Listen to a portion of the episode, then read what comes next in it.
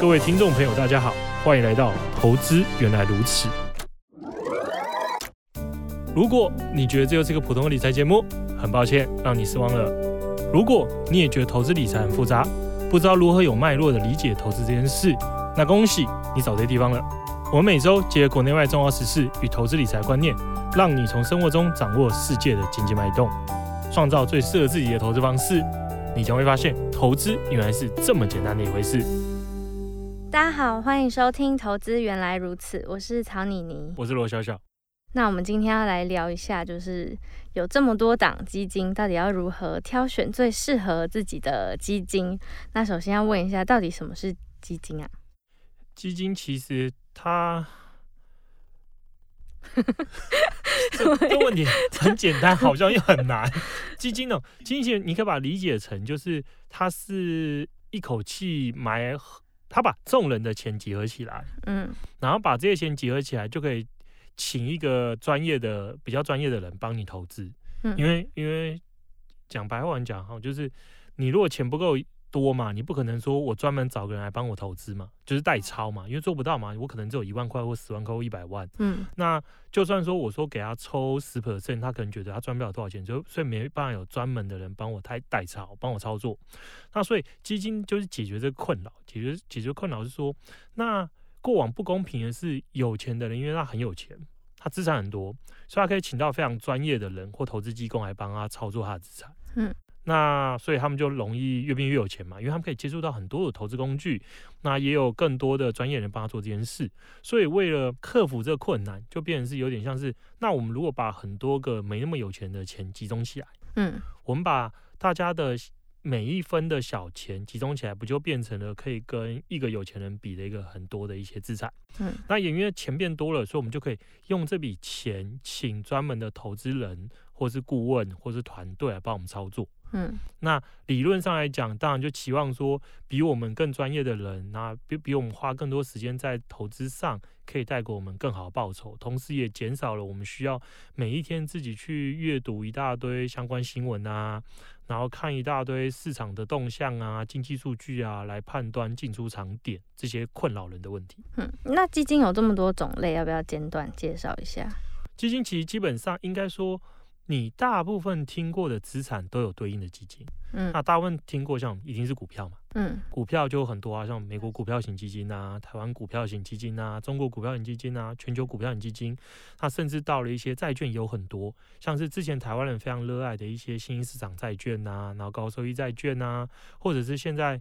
在经济快要衰退的时候，最适合的一些高品质债券，像公债啊、投资级债，这些都是有非常多的基金。嗯，它另外一类就是我们刚才提到的股票跟债券一起包起来的，嗯，它就是平衡型基金，它里面有股有债。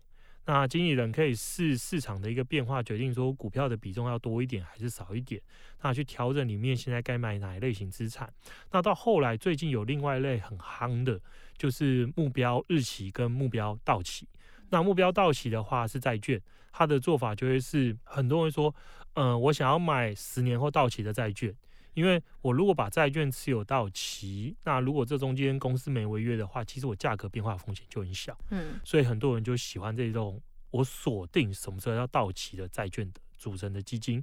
它另外另外一类目标日期，则是适给准适合准备在退休的人的一个简单无脑投资工具，他做法更简单。他做法会是：假设你预期说你二零五零年要退休，嗯，你就买二零五零目标日期基金，因为这类基金的锁定的目标就是说，它锁定给你希望在二零五零年把钱拿回来，就是通常就是退休嘛。那所以它会试离二零五零年还有多久？去调整，说我现在该买多少股票，该买多少债券，这么方便。对对，所以这个就是最适合我完全都不懂，那我又想要做一些退休的准备，那我就想要单纯无脑的把钱投入，我就找这种目标日期。啊，在那个日期前不能拿回来？没有，你当然可以赎回来啊。可是这这跟基金的操作风格不太相符嘛，嗯，因为它整个操作原理是希望让你在退休之前尽可能享受资本。你的资产尽可能的增加，那同时又避免你在退休的时候资产大跌，所以他可能就一开始买很多股票。那随着时间逼近，我们刚才举例的二零五零年，他就会慢慢把股票换成债券，因为债券的波动度比较低嘛，嗯，所以就是随着你逼近退休的时候，你就比较不需要担心说我的资产会不会波动很大，会不会一口气跌很多。嗯，那有这么多基金的种类，就是如果是想要入门的投资人的话，到底有什么简单的方式可以看出，哎，这个基金到底是好还是坏？就其实我们刚才讲的多，其实我觉得对最无脑，嗯，最不想选，最简单，那应该就是刚才提到最后一个嘛。目标日期嘛，嗯、对啊，对啊，因为我只要我只要会看日期就好嘛，嗯，我只要会看会算出我什么时候会退休，那我就买那个年期的。可是年轻的人会买这种吗？这个就是吊诡的地方，这类商品设计给年轻人，哦，是啊，不爱，因为因为当然嘛，因为我根本想不到我什么时候要退休啊，啊，六十五岁退休啊，怎是？就是你不会想说就是要这买这么久远，什么二零五零年才到期的？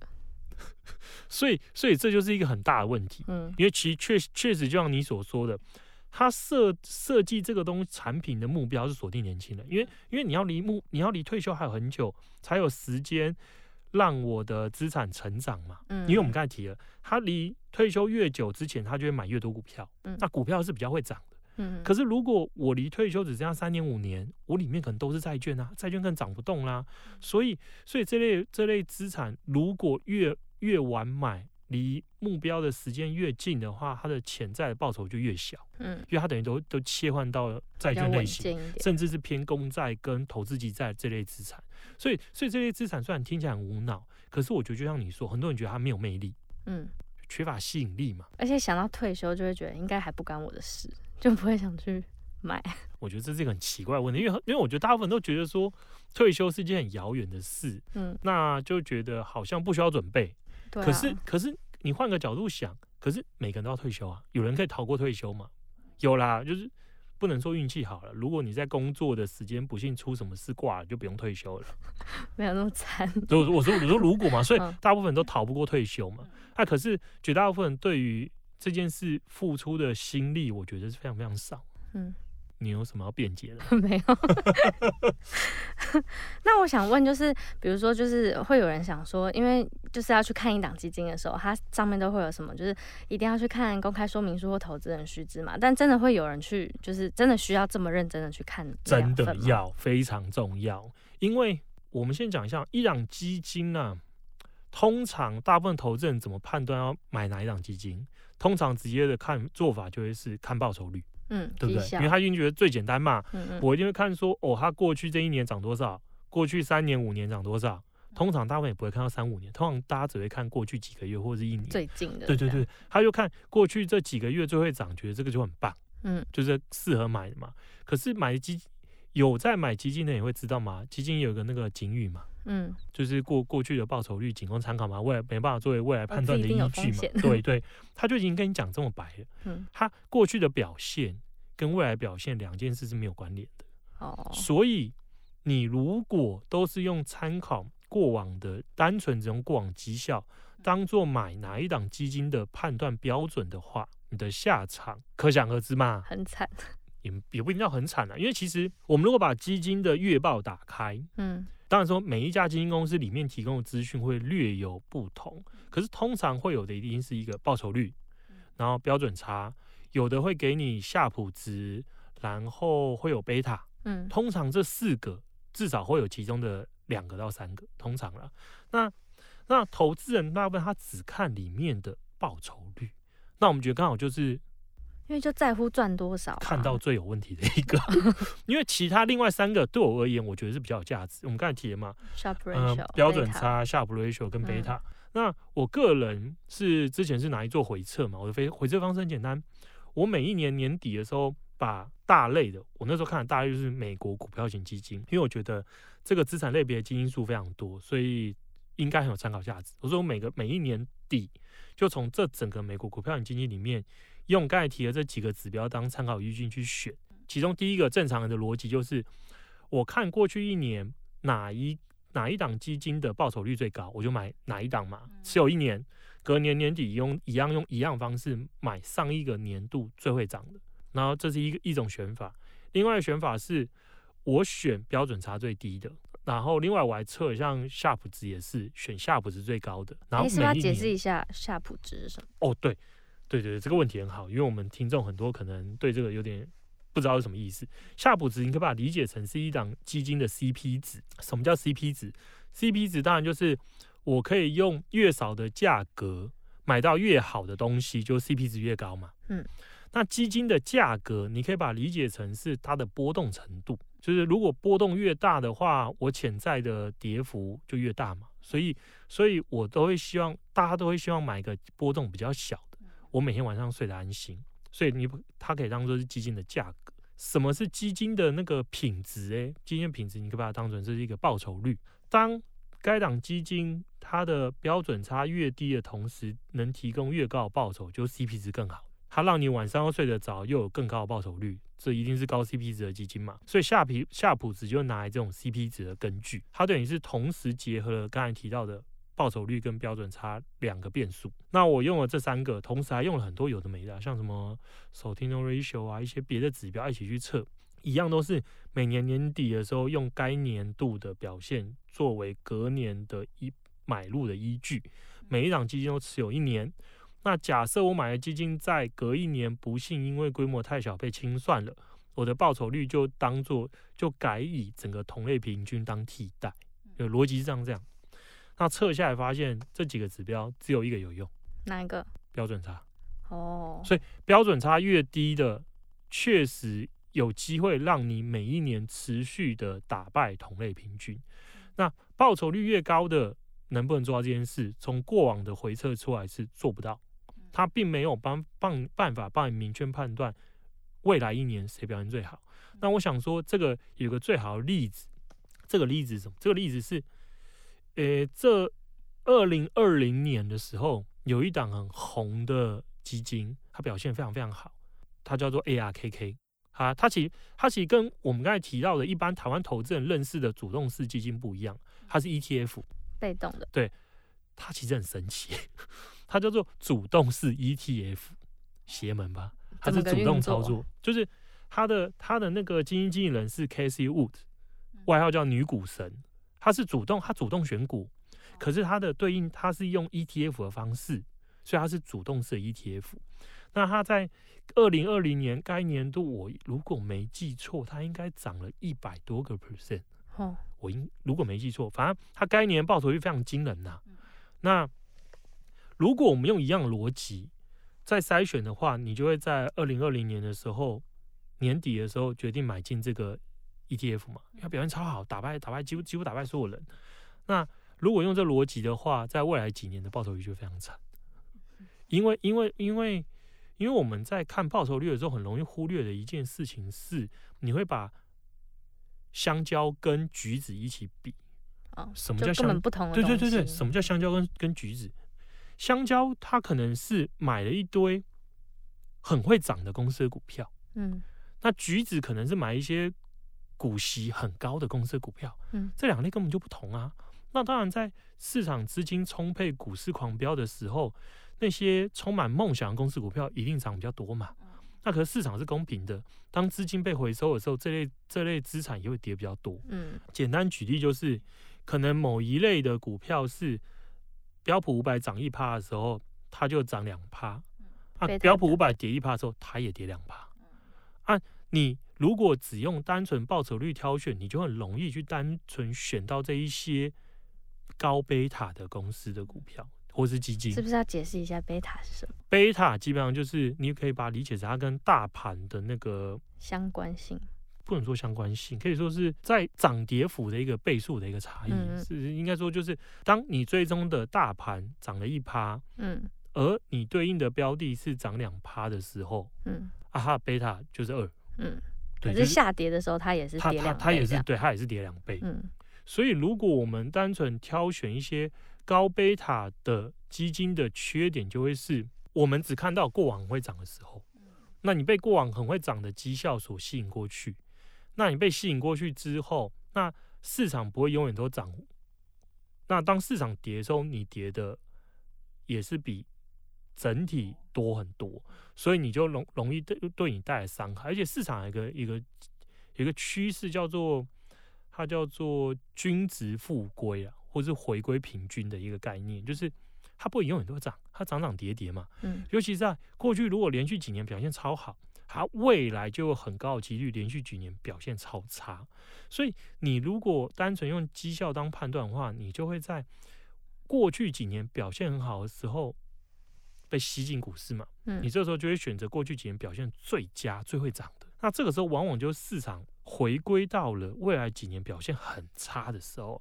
那你这时候就等于是你进到了会表现很差，同时你放大了你的跌幅，所以我用回测结果就发现说，单纯去看过往的绩效冠军，对于帮助你找到好的基金没有帮助，应该说是负面的贡献。好绝望哦。那那你刚刚讲那个橘子香蕉，那是不是可以去看？就是如果投资人去看同类排名，会有帮助吗？同类排名，你如果一样看绩效，当然没有帮助啊，因为落到一样的圈套啊。你看同类排名，你大部分一定看说谁是过去这几年表现最好的嘛？它一样啊，过去几年表现最好的，它的上涨原因可能是来自于它的高贝塔值。那当市场反转的时候，它就会是未来几年表现最差的。所以我们应该做的是找寻一类就是低标准差的，低标准差基金刚好就跟我们跟我们刚才讲的相反，它在市场表现很好的时候，表现不会最好，表现中间。市场表现不好的时候，它也不会表现最差，它还是表现中间，因为它它这一类基金的波动程度不大嘛，所以它并不是属于那种很会涨会跌，它就是比较中庸。那这种中庸的基金的话，长期下来反而发现它长期为投资人创造的绩效是好的。哦，那那很多人也会有一个就是想法说，是不是要先去看它的规模是不是很大，是不是成立很久，这是对的吗？哦，你其实很专业。谢谢。我觉得你可能是误打误撞，因为你讲到很有趣的点，你刚才说的是规模大，要看规模大不大嘛，对不对？然后成立久不久。我们先讲规模这件事，你觉得规模如果对绩效有影响，是正面还是负面？其实我有看你叫我看的那本书，那我要答呃，那你就直接回答。我，是那负面负面。对啊，因为其实规模。规模对绩效根本没帮助。嗯，那其实除了那本书之外，有非常多的论文也针对这一点去做研究。嗯，就是当基金的规模太大的时候，绩效只会变平庸。那其实这也很直白，很能理解嘛。因为一个基金经理人，当他操作的资金过多的时候，他已经失去灵活性，很多资产他更没办法买，或者是很多资产他买了之后，占他整个基金的比重可能低到非常低。所以就算看对了，对绩效帮助也很小。所以通常规模对于绩效是负的。可是当然你也不能买规模太小，会被清算。对，所以所以就是要买规模不要太大，不要太小。这怎么衡量啊？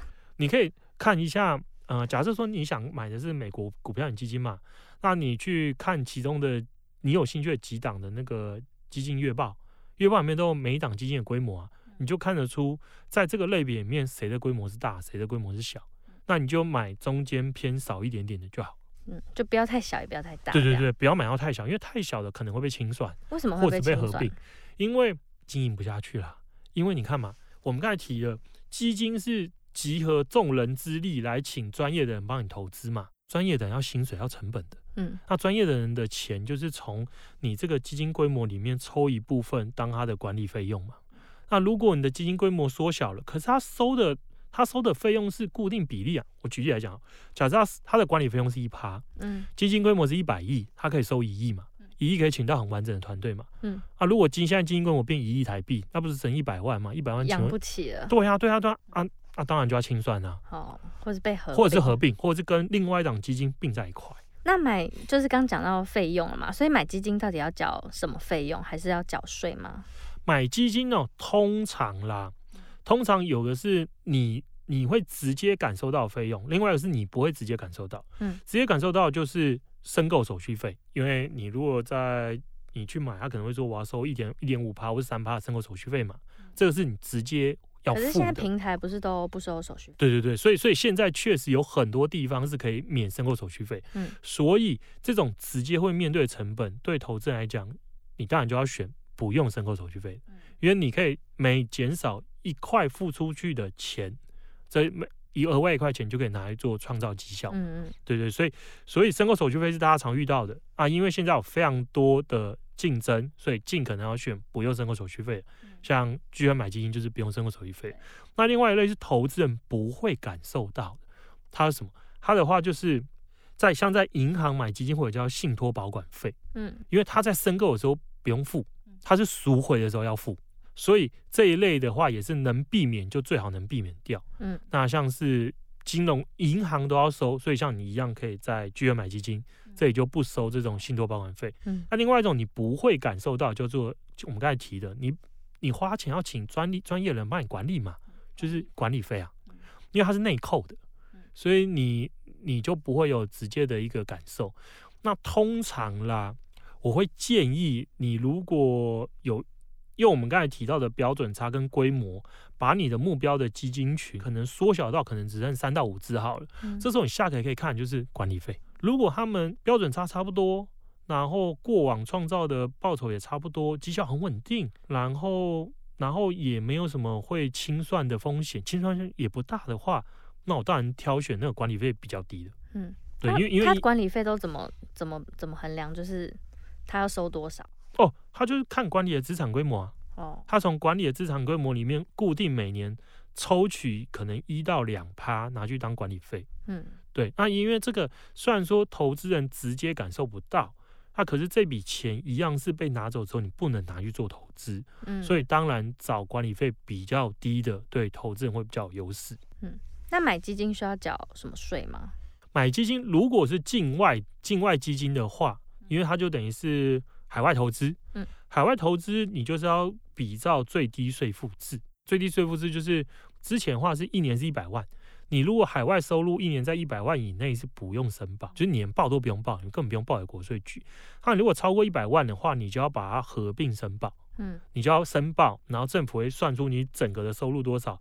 拿来帮你算你要缴多少税，对。可是我想大部分的人在海外收入应该一年是没有一百万，所以就所以所以就不用担心这件事。对对对对对。那那了解完基金之后，我们就要来了解一下，就是到底什么样的人适合买基金？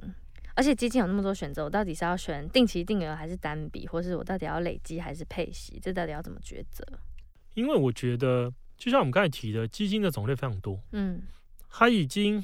把大部分投资人会接触到的资产包山包海都有对应基金的，所以其实并没有什么哪些人适合买基金。应应该说，应该说是每一种不同的类型的投资人有自己适合对应的基金。像是你很逼近退休的人，那适合你的就会是股债都有的平衡型，或者是债券型。那你如果是离退休还很遥远，你要努力让资产增加、快速增加的话，那股票型啊，或是一些产业型基金，就是比较适合你的。哦，那你觉得基金比较适合就是长期还是短期投资？当然是长期投资啊，因为短期投资你根本就没有那个复利的一个效果，那你资产成长的速度就很慢。那你觉得在现在这个熊市，就是还合适吗？我觉得，如果你现在是什么都没有买的人。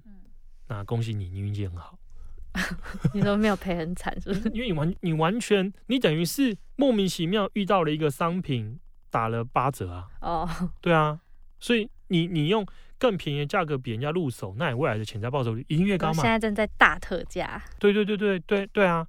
所以所以如果你是现在什么都没有的投资人，我会觉得可以参考我们上一集的节目。嗯，因为我们上一集节目有跟大家解释说，我们认为说未来股市好转的时间点可能出现在什么时候，那你需要关注的点是什么？嗯，所以你可以搭配上一集，然后来决定说你要在什么时候开始分批开始建构你的部位。嗯，那如果你说你是现在已经买了很多的人，嗯，那我觉得你需要做的是你要检视一下你到底买了什么。嗯。因为如果你买的股债都有，就是这种类似平衡型的话，我觉得风险没有很大。因为股债都有的偏平衡型类类别的基金，在整个市场大跌的时候，它的跌幅其实相对而言是比较小。嗯，那你在市场大跌的时候可以跌比较少，就等于你保存了更多的购买力，之后可以买到更低的股票或者是基金，股票型基金。那可如果你买的都是股票型的话，你这时候就要回去注意一下我们刚才提的。你的这些基金到底是高贝塔还是低贝塔？如果低贝塔的话，那我觉得也不需要太过担心。可如果是高贝塔，你就要好好想一想，是否要调整一下你的资产配置的组成。因为当市场还在跌的时候，高贝塔基金的缺点就会是它的跌幅比整个市场来的大嘛。那下跌、下跌跟上涨是一个很不对称的事情。什么叫很不对称？是股票跌十趴的时候，它涨十一趴就可以回到原本的原本的的本金嘛。那可能如果它跌两成，我就需要涨二十五 percent。它跌五成，我要涨一百个 percent，所以这个时候这种高贝塔基金缺点就来了，它就是来自于股票跌的时候，我我如果把我的跌幅放大，我之后上涨要追的那个路会变更遥远。你看嘛，跌五成要涨一百 percent，嗯，如果跌掉三分之二之后要涨涨两百 percent，所以。在我们认为说未来几个月风险还是比较大，股票可能还有离底部还有一段时间的时候，建议大家你的你的股票型基金真的是要以比较贴近大盘的为主。嗯、这时候那些比较高成长的，我们觉得风险非常大。除非啦，除非你说你的资金一开始就设定的是分非常多批的分批进场，或是长期的定期定额，这样你就不需要太过担心。那就希望今天的节目可以让。想要选基金的人有一点呃新的观念，这样。那今天呃在节目的最后要来提醒大家，现在到聚亨买基金开户，输入限定代码 FUNDDA 就会送红利点数。那也可以来加入我们的 Facebook 社团，投资原来如此。还有聚亨买基金的官方 Facebook、Line 跟 Instagram。那详细资讯都在 Podcast 的资讯栏，大家可以直接点进去看。那今天的节目就到这里，谢谢大家的收听，我们下集见，拜拜，拜拜。巨亨买基金，买好基金，随时都行。本节目由巨亨证券投资顾问股份有限公司提供，一一零经管投顾新字第零零八号。